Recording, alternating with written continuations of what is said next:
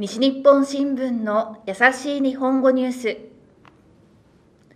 福岡市でマンションの値段が上がっている。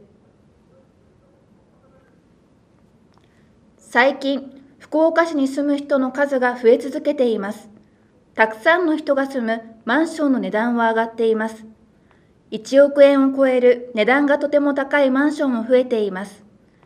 マンションではなくオクションと呼ぶこともあります。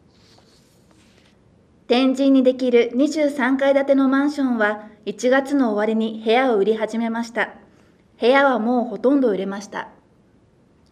マンションを作る会社はいい土地を買うために競争しています。